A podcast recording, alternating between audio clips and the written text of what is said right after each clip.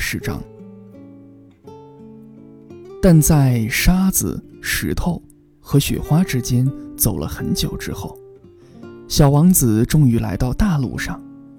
所有的道路都通往人类的居住区。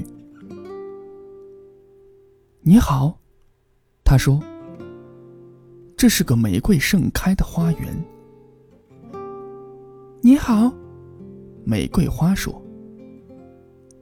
小王子望着他们，他们看上去很像他的花。你们是谁？他吃惊地问。我们是玫瑰花。玫瑰花说：“啊！”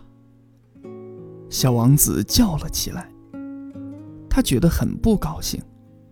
他那朵花曾经对他说：“它是宇宙里唯一的玫瑰花。”而这里光是一个花园，就有五千朵和它一模一样的花。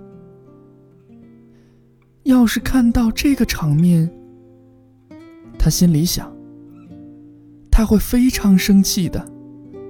他又要拼命的咳嗽，假装快死了，免得下不了台。到时我又得假装去照顾他，因为不然的话，为了让我内疚，他真的会让自己死掉。然后他又想：